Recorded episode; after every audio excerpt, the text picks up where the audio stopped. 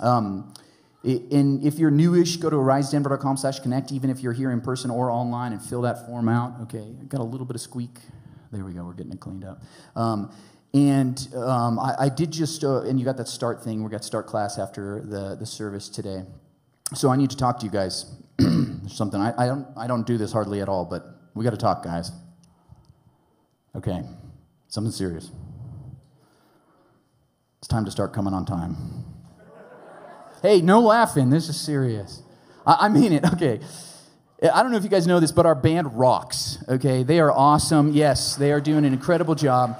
They come here super early. They get ready. Sam has even been like making music so that it leads into the first song. It's really cool. And there's like nine people here at 9, at 9 a.m. and 10:45. Okay, and yes, 10:45 is worse than 9 a.m. Okay, I'm telling you guys. But, but I'm serious. Not only does it allow you to come in and worship, so this is the first reason. Okay, if, if the president were coming over to your house, would you show up late? Okay, you wouldn't do that for your boss either. Why do you do it for Jesus? Let's talk about that. Mm-hmm. Okay, so let's show up on time for Jesus. That's one. Reason two. Guess who's here at 9 a.m. and at 10:45 a.m.? Well, yes, Jesus but also new people. If you're new, you show up on time, checking out, want to start a good first impression. And I walked around at the 9 a.m. I was, I was out at 10:45. At 9 a.m., there were three brand new people, that, brand new couples to our church, and there was like nobody else in here. And what happens when you're new? Some of you are like, yes. You walk in and you sit down and you look around. There's nobody here. I'm not coming back. You've already made the decision before the service has even started, okay? Because nobody has come up to say hi, there's nobody else around. You're like, I don't know, this is weird. So if you get here early or you get here on time, you can talk to those new people, invite them, because every single one of us is a greeter, okay? We can all invite people into our church to help them grow in their faith. So that's the second reason. The third reason is that every Sunday this year, our numbers have been growing, which is cool. People are coming back in person. Yes, that's something to be excited about. And our parking lot sucks. Okay. I don't want an email about that. Okay. It does. It sucks. Our parking lot's too small. We need about twice as many parking spots for the church size that we are. And it's just going to get worse. Some of you have already experienced it, maybe even this morning. We don't have enough spots. So, what we ask anybody who's a regular here to not park in the parking lot, okay, which means you got to get here even earlier to park over on the street, down the street, so that you can walk here and give that spot to a guest, okay? So, there's a reason you're helping people follow Jesus by getting here early. Can we do that? So this is my challenge to you guys. Let's do it. Let's start next week. I want to see this place packed at 10:45 a.m. Can we do that? Okay, thank you guys. Okay. Enough dad talk. Um, let's move on to our message. Okay, I'm going to need a volunteer. I'm going to need a volunteer. Who wants to be my volunteer for um, my message right now? I need somebody who's bold and brave. Yes, Van, come on up. Van's in the Navy. He's like, Yes, I will be the first one to go. Throw me in the ocean. Okay, Van, I actually need you to get around here in front. Okay, you can step down. Okay, Van. Um, yeah, step down there. Can everybody give a hand to Van? Thank you, Van. Yes. Yeah, even the bow. Okay, I want you to take this, what I have in my hand. Okay, hold on to that drumstick. Yes, that's our dowel. Okay, and I'm going to unreel this. So I want you to walk this way. Yep, head back. Do not trip on the camera leg. And if everybody's listening online, people are listening. Last week's message was really tough for people listening. I have a yellow cord, a yellow rope that's on a spool. Okay, now get all the way to the back Van. Now I want you to go out our two double doors. Okay, yeah, kind of let it stay loose and just keep unwinding it. Oh, okay. And let's get that all the way out. Just keep going. Keep going, Van. How far do you think we can make him go? Keep going. Okay, that's good. Okay, I want you to just lay down that spool uh, on the ground right there, okay? If you're here, you can tell that I have this yellow cord here, this yellow rope, and it's very, very long, extending all the way outside. Van, you can come in and have a seat. Thank you. Everybody give Van a round of applause. So I have here this yellow cord, and it goes out. You can't see the end of it, can you? This cord represents your life. Now I want you to look real closely, in camera, if we can zoom in right there. The blue end of this cord, that represents your life here on earth. Our life right now. You guys tracking with me? This yellow cord running all the way out, you can't even see the end of it, is the life that we can live in one of two places. We'll talk about that. But this blue end, which is very short, right? Just a couple inches, represents our life here, right now, on this planet. I remember the first time I saw this from a pastor named Francis Chan, and it just became very clear to me that we can live for a very, very long time. Our life here, even if you live 100, 120 years, that'd be impressive, right? Maybe some of you guys can do that. But, but really, our life could go on for thousands upon millions upon billions upon trillions and trillions of years, forever and ever. That's what our life was meant to be. And in this series we're calling Flipping Tables, we're seeing Jesus not only flip tables in the temple, but flip the world upside down. And he did that. Today in our message, we're going to see that Jesus really wanted to flip uh, our entire eternity upside down. Because we need to start thinking of eternity. Jesus talked about heaven and about hell more than anybody else in the entire Bible. Because we need to start thinking about it. And if we can learn to think about the life after life, it will actually impact our life here so much. And it should. So that's what we're going to be doing today. So if you have a Bible, I want you to open with me to Luke chapter 20. And we're going to be starting in verse 34 today, um, if I have that right. Uh, let me make sure. Um, we're going to be in Luke chapter 20, uh, verse 27. We're going to start today. If you have a phone or a tablet, you can go to the YouVersion Bible app. And if you look under more, you can find our Rise Church Denver event and just take notes and find all the scriptures right there in the app. But what we're going to see here, Jesus is going to teach us three characteristics about life after life. It really was important, and Jesus wanted to teach us about it. It's so important for our lives. So we're going to learn these three characteristics of life after life because we should actually learn to long for the life after life. So think about it. it should change our lives. In fact, the theologian John Calvin said, You haven't made very much progress at all in your Christian faith if you do not think about and meditate on continually heaven. Okay? So we need to start thinking about heaven a lot more because it will impact our life now. So let's turn to Luke chapter 20. So this is the last weeks of Jesus' life, and he is teaching in the temple every single day, setting himself up as the temple, the priest, and the final sacrifice. And here he's teaching, and people every day are coming up to him asking him questions. A lot of the different theologians of the day are trying to trap him with tricky questions. And in verse 27, we see the same thing. It says, Some of the Sadducees who say there is no resurrection came to Jesus with a question. So the Sadducees were one of the Jewish denominations. Okay? If you didn't know this, there's a lot of denominations within the Christian church, okay, right? There's a lot of denominations. Some of you come from Roman Catholic backgrounds, Methodist, Presbyterian, or, or, some of you are the Pentecostals, and you're wondering, hey, I brought my tambourine to church today. I thought that's what we do here, right? Okay. I'm saying it because we love that, right? We have some of you who are Pentecostals, uh, Dwight, right? Okay, you're like, yes, you come, you BYOT, bring your own tambourine to church. We got to dance. Okay, denominations are different and we do things a little bit differently, and the great thing is we all worship Jesus. Well, in those days, there were different uh, denominations within the Jewish religion that Jesus lived in, taught among. There still are a lot of different um, denominations in all the different religions. And in those days, the main one that we've heard about in the Bible that you have probably heard about are the Pharisees. They were the Bible teachers, they really knew the Bible really well.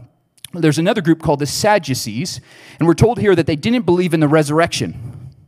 They thought you die and you're done. Whew, it's out. Um, we're told also in the book of Acts that they didn't believe in angels or spirits. So these guys really didn't have a supernatural view of the world.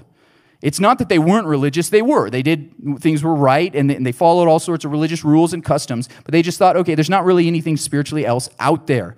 You die and it's the end. They were very sad, you see. Yes. Okay, now you're going to remember that one, right? And so I think it's really interesting because in our day, don't we have people who don't believe that there's anything supernatural in our world? I'm pretty sure that's like the scientific consensus, okay? Our scientific worldview today. I meet people here in Central Park and they're like, hey, thanks for inviting me to church. I believe in science. I've gotten that multiple times, okay? I'm like, well, great, so do I. come to church. Um, come to church. And the, the point is, is that there's a lot of people today who do not believe in the supernatural. You die and it's over. You basically, it's like you have your computer on and then you unplug it. It's done. It's over. That's the end of your life. There's nothing supernatural, nothing else out there. And if that's you today and you're coming in here, somebody dragged you here, you're watching online because somebody sent you this, okay, if you're here, I'm glad you're here because that's what Jesus is going to address today. We're going to hear what Jesus actually said about the supernatural and especially about the life after life. And if you're here and you're unsure, because there's even Christians who are like, I do believe, but I'm unsure, you're, you're going to fit in really well with these Sadducees because they have a logical problem with the idea of heaven. And that's what they're going to confront Jesus with. So they actually start with this story, and we don't know if it's theoretical or something that actually happened. But what they say is, hey, Jesus, there's this woman, and she gets married, but before she is able to conceive and have her own child, her husband dies. So, according to Jewish law and custom, her, that man's brother would marry her so that she could have a child and carry on the family name. So then they said, okay, what, what, this is what happened next. The second husband dies too without uh, bearing her a child. So does the third, the fourth, the fifth, the sixth, and the seventh husband. All seven husbands, no kids, and then she dies too.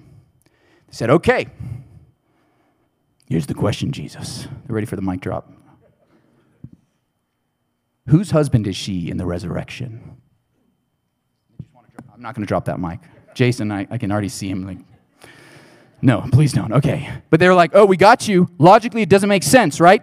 Because if she has one, uh, seven husbands now, how is she going to have seven husbands then? Is that polygamy? Actually, it's polyandry, right? If you've ever taken anthropology, you know that that's weird. You know, we were like, we're not used to that, but that happens in China in this one little section of the globe that I remember from my anthropology 101 when I was a freshman in college. That there's multiple wives and one husband.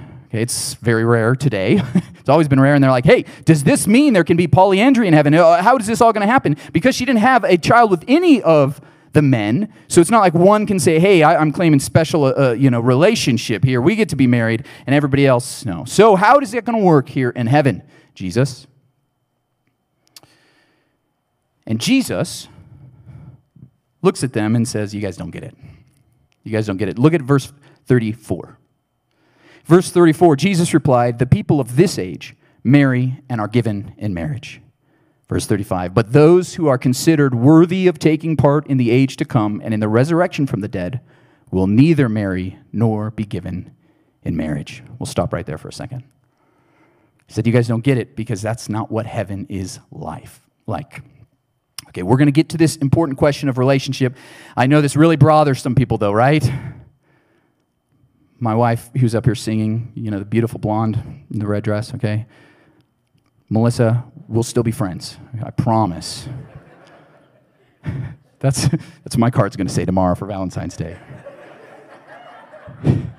we'll still be friends in heaven.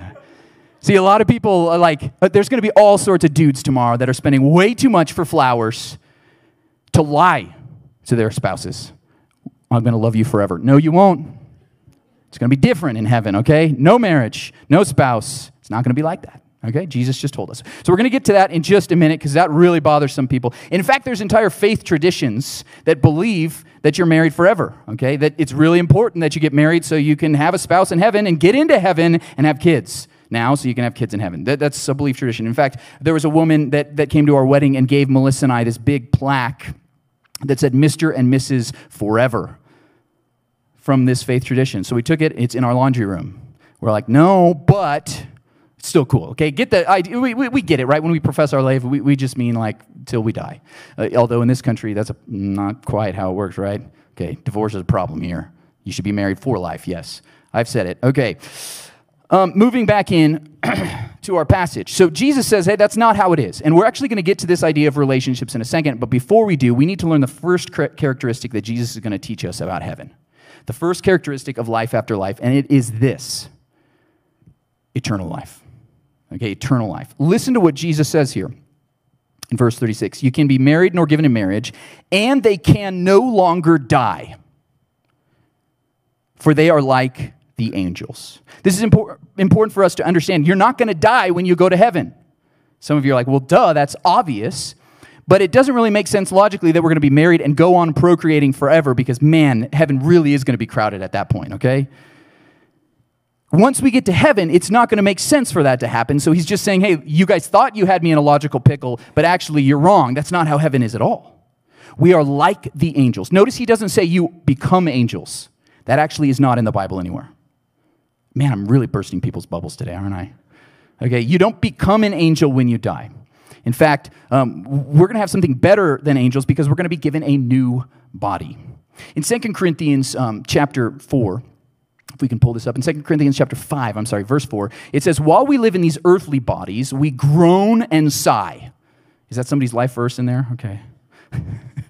but it's not that we want to die and get rid of these bodies that clothe us. Rather, we want to put on our new bodies so that these dying bodies will be swallowed up by life. We're going to be giving new bodies when we get to heaven. Paul compares it to a seed that you plant in the ground. The seed has a little husk around it, a shell, and you plant it in the ground, the shell dies, and then out pops a plant, something completely new from the same body. Uh, another way to think of it is like the caterpillar. It goes in the chrysalis, boom, emerges as a butterfly, right? Complete transformation. There's a connection to the old, but it's something new. That's what's going to happen when we believe in Jesus Christ and we enter into heaven. We are given new bodies at the resurrection, new bodies. Um, and some people are like, well, what does it mean then that we're like the angels? Well, that we're going to be eternal. What are the angels? But created beings, created by God to live forever and to serve Him. We will be like the angels that way, that live forever and ever and ever with bodies that cannot break down. Now, that's some good news. That's some really good news. That's why thinking about what comes in the next trillions upon trillions of years actually helps us now. Do you guys see this? Because don't we all have bodies with bad backs and bad knees and replacement parts once you get old enough? And we deal with viruses and infections, and some of us have lifelong physical conditions that we have to suffer with. I talked to my wife; she has celiac. I say, like, I asked her this week, like, what are you going to eat with gluten when you get to heaven? Her grandma's rolls. I was like, that's awesome. You know, but but those things that we deal with in this life are going to be gone in the age to come because we're going to have bodies that will live forever. It's eternal life. We will not suffer anymore. We will not struggle. We will not die. And for some of us, that's really, really good news because we suffer, we struggle, and every single one of us will have bodies that completely break down. And in those moments when we're struggling with arthritis or Alzheimer's or even mental health, did you know that? You're going to have a new brain in heaven? That's good news. No more depression, no more anxiety, no more schizophrenia or bipolar. I don't have to take these medication that make me feel fuzzy all the time in my head. Man, that's good news for people, isn't it? Jesus is saying that you got to hear this about heaven, that it means you will have eternal life with a new body. That's really good news. That's really good news. And even the, the 120 years we suffer in this body is nothing compared even to the first day when we get to be in heaven. How great it will be in our new bodies. That's very good news. That's why Jesus says, I want you to think about heaven. I want you to know the truth about what heaven is like. And that's the first characteristic, that there will be eternal life. But the second thing, the second characteristic of heaven is that we will find perfect community. Perfect community, perfect relationship. So Jesus did say, if you look at verse 35, he did say very clearly those who are considered worthy of taking part in the age to come and in the resurrection from the dead will neither marry nor be given in marriage. But then he says this. If we can look at the second half of verse 36, he says, They are God's children, since they are children of the resurrection. They're God's children. So now, when we are in heaven, we are going to have a father who loves us unconditionally, and we will have siblings. We all have siblings. I think this is so important for us because what this means is that our relationship with our spouse is probably not even needed anymore. We know this because in our own lives that our relationships change. When you're a child, what's your most important relationship? With your parents. If God, you know, blesses you, you have a father, you have your mother, and that's your most important relationship. Now that I have three kids, that's the most important relationship. Okay, we feed them. At the beginning, you, you, you know, you have to feed them, and then, like, they can't feed themselves, right? Okay, they are completely dependent on you. And then they spend the next 18 years decreasing that dependence and increasing with autonomy, right? You continue to teach them and raise them so that, God willing, by the time they leave the home when it's 18 or 45, as the case may be, hopefully a little on the closer to 18 when they leave the house they should be completely autonomous. So at one point they were completely dependent on you for everything. Now they should be completely independent. Now this doesn't mean they don't have a relationship with you anymore. In fact you should. Did you know we're commanded in the scriptures to honor your father and mother? It doesn't end when you're 18 did you know that? I have heard that the great sin of america is not honoring your father and mother. That's a message for another day but your relationship changes a lot, doesn't it? You still honor them, you still respect them, you should still listen to them, but it's a relationship that has now become almost a friendship relationship. still maybe a mentor, but it's, a completely different relationship if it's healthy. And some of you are like, ah, oh, that's what I've done wrong. Yes. Okay?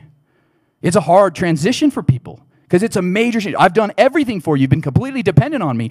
I changed your diaper. Okay? I wiped your butt. And now we're friends. Oh, this is it's a hard transition for a lot of people to make, for the kid and the parent. But the relationship changes and yet they still stay in a relationship. In the same way, when you're an adult and you get married, your spouse is the most important human relationship you have. It really should be, okay? It's another marriage lesson right there. I'm giving you all sorts of bonus points today. That should be your most important relationship. And yet, when we get to heaven, that relationship changes. So that's why Melissa and I are still going to be friends. We're still going to hang out, but we're not going to need that same intimacy that we have in this lifetime because now in heaven we will have perfect relationship and community with our Father in heaven and with our siblings around us. That's so important. It, it, it, the passage keeps going on, and Jesus gives them some scriptural backing for what he's teaching now about heaven.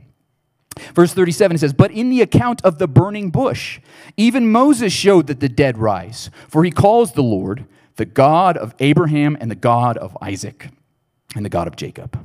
He is not the God of the dead, but of the living, for to him all are alive. So Jesus, remember, is talking to these religious people, the Sadducees, and he's giving them a biblical foundation for what he's teaching. And this is really important because the Sadducees believed in the first five books of the Bible, but they kind of ignored the rest of the Old Testament. So he goes straight to the first five books of the Bible. He says, I can prove to you that there is eternal life in heaven from these books, from the account of Moses at the burning bush. Remember that? When Moses is out there, he's a shepherd on the hill, and all of a sudden there's this burning bush. And he goes over to see, like, what is going on out here? And God speaks to him. And God reveals himself to him. If you didn't know this, this is the first time God says his name.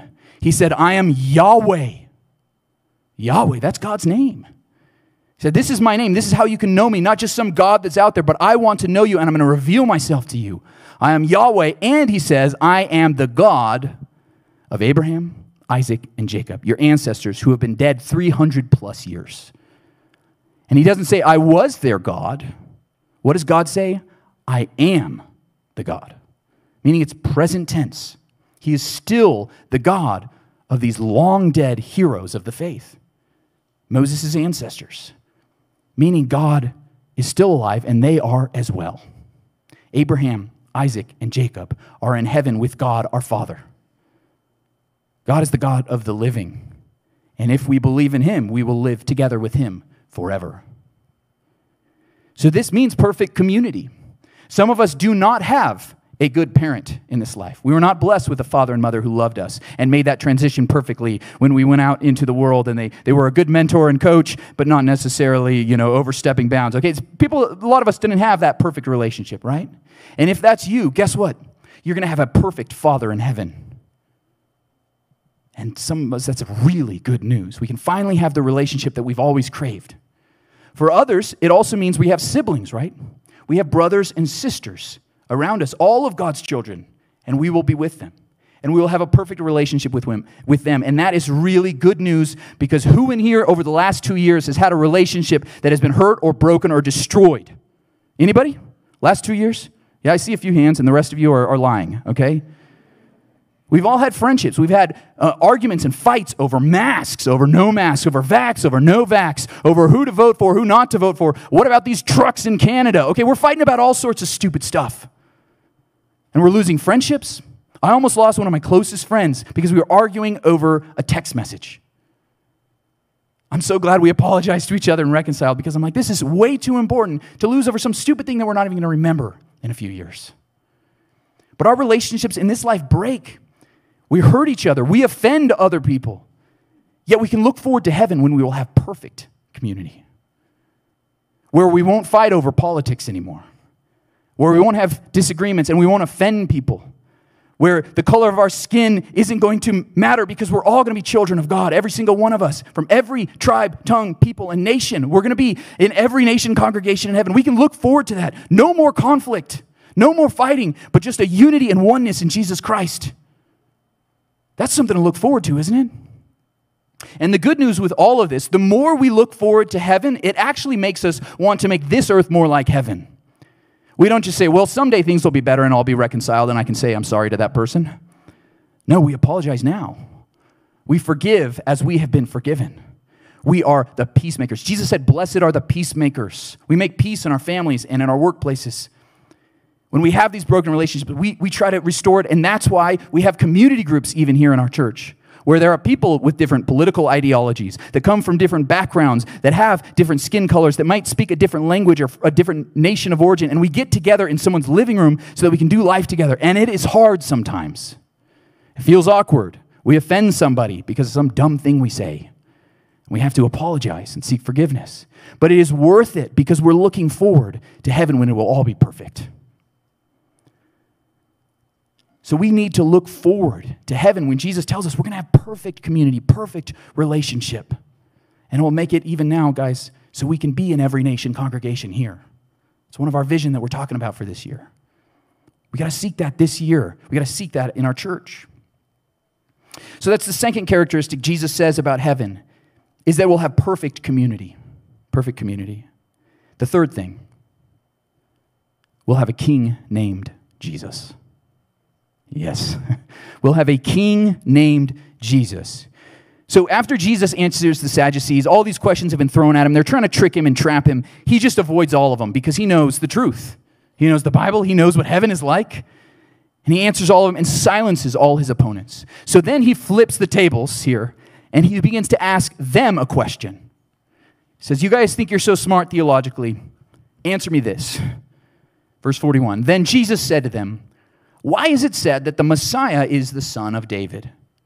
David himself declares in the book of Psalms, The Lord said to my Lord, Sit at my right hand until I make your enemies a footstool for your feet. Verse 44 David calls him Lord. How then can he be his son? Jesus asks. And that's his mic drop. I won't drop it, I promise. What Jesus does here is he looks at all these people who know the Bible, know theology, and says, I want to ask you a theological question that you don't understand from Psalm 110. Psalm 110 was written by David, the great king, a man after God's own heart.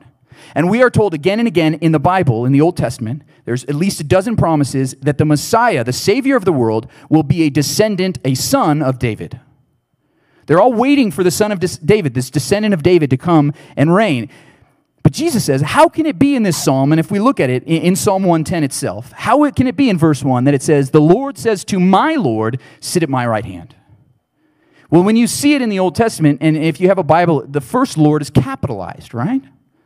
The second Lord is lowercase. Does anybody know what that capital Lord means? I heard it over here.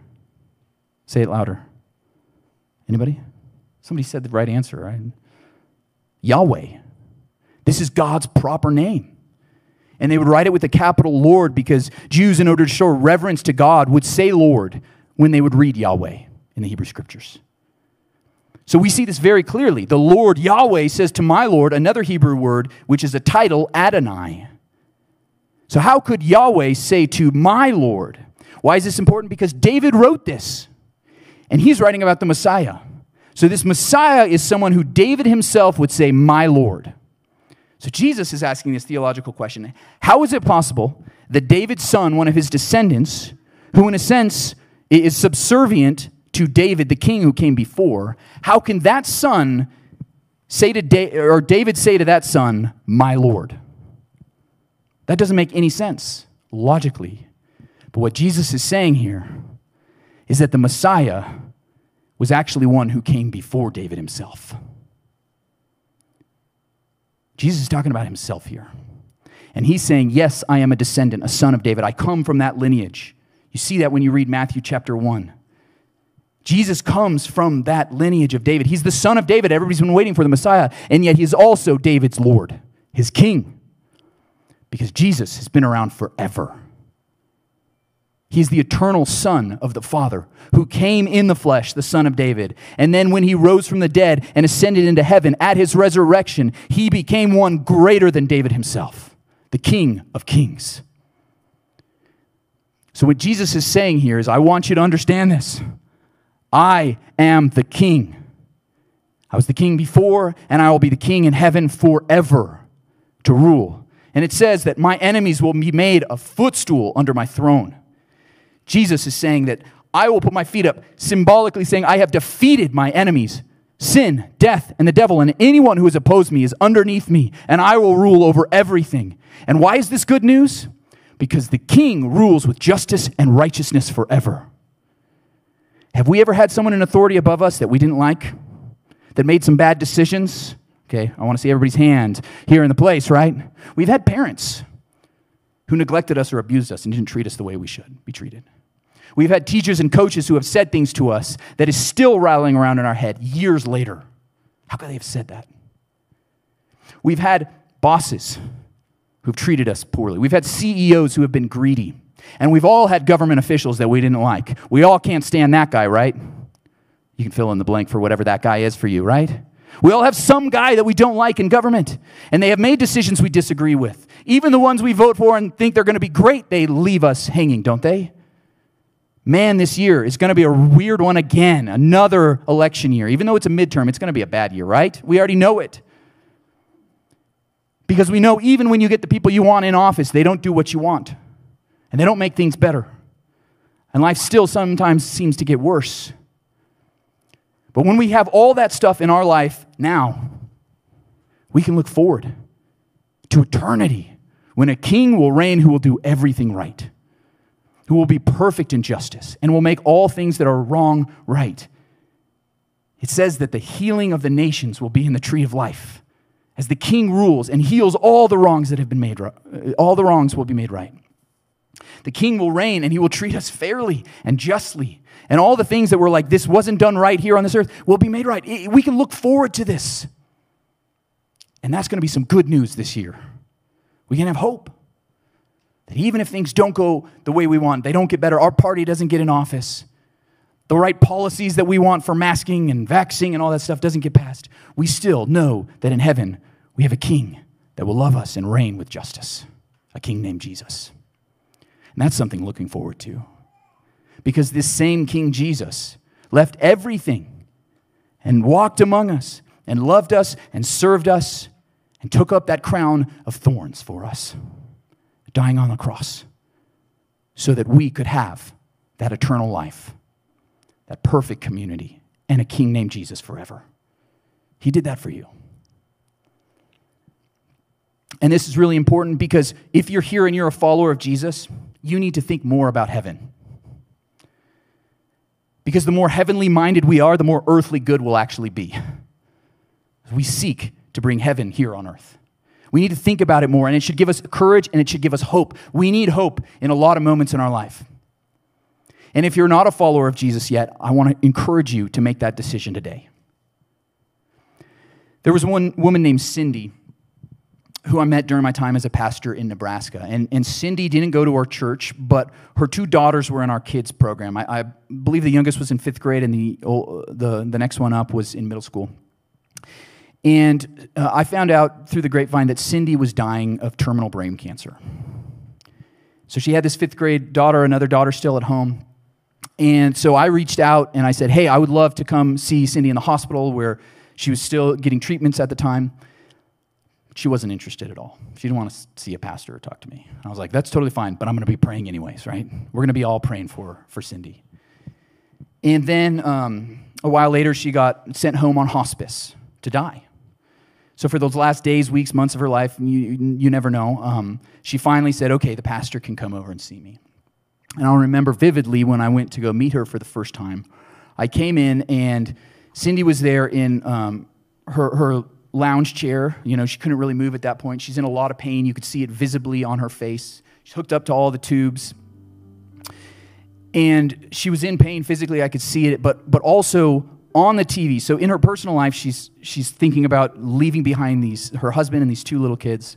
And on the TV, there was a news coverage of the nation of Syria that they, some government officials had gassed some of their own citizens and killed little children. This was on the TV, she's watching it, and she says, There's got to be someplace better than this. And I was like, Yes, Cindy, there is. So as we talked, I opened up the Bible and we talked about some scriptures about heaven, about a place that's better than this.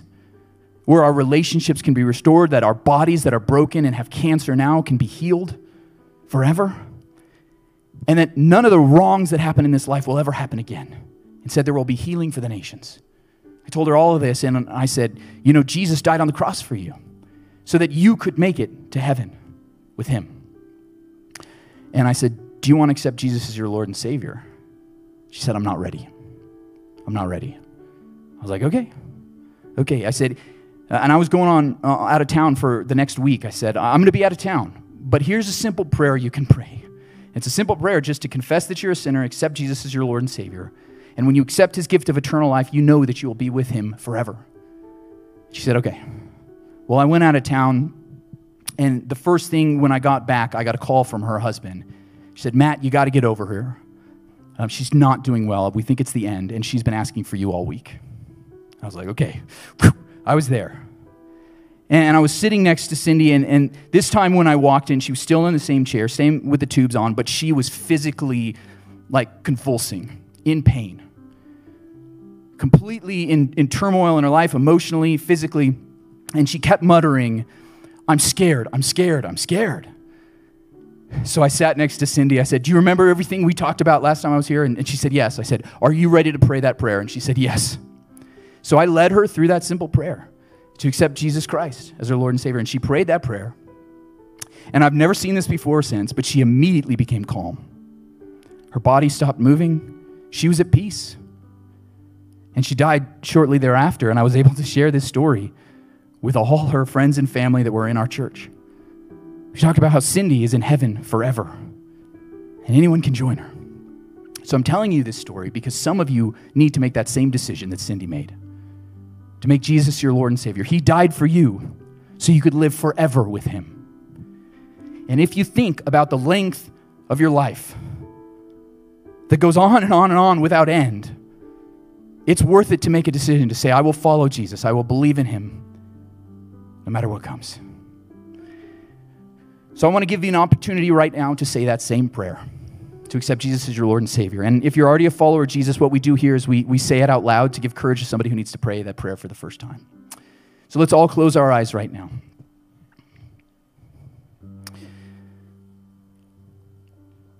Lord God, I pray that you would continue to help us think about heaven, to focus our eyes on the reality that our life after life is so much longer than anything in this life, and that it can give courage and hope to us now.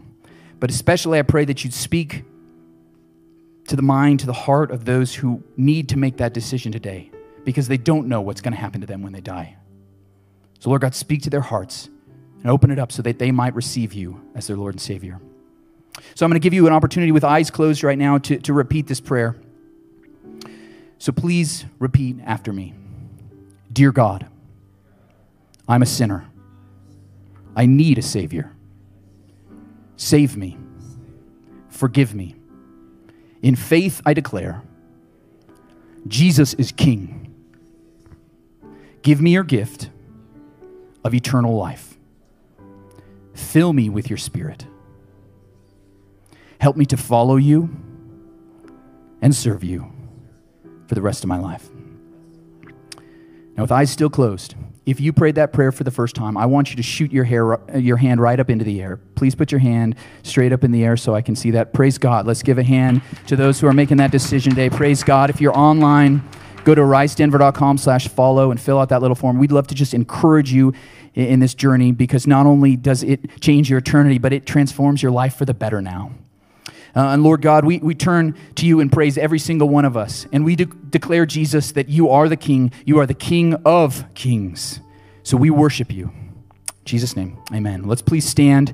If you want prayer or need prayer, we have um, some people available for prayer team in the back. You can see Sawyer. I'll be in the back, and then we'll have start right after that upstairs.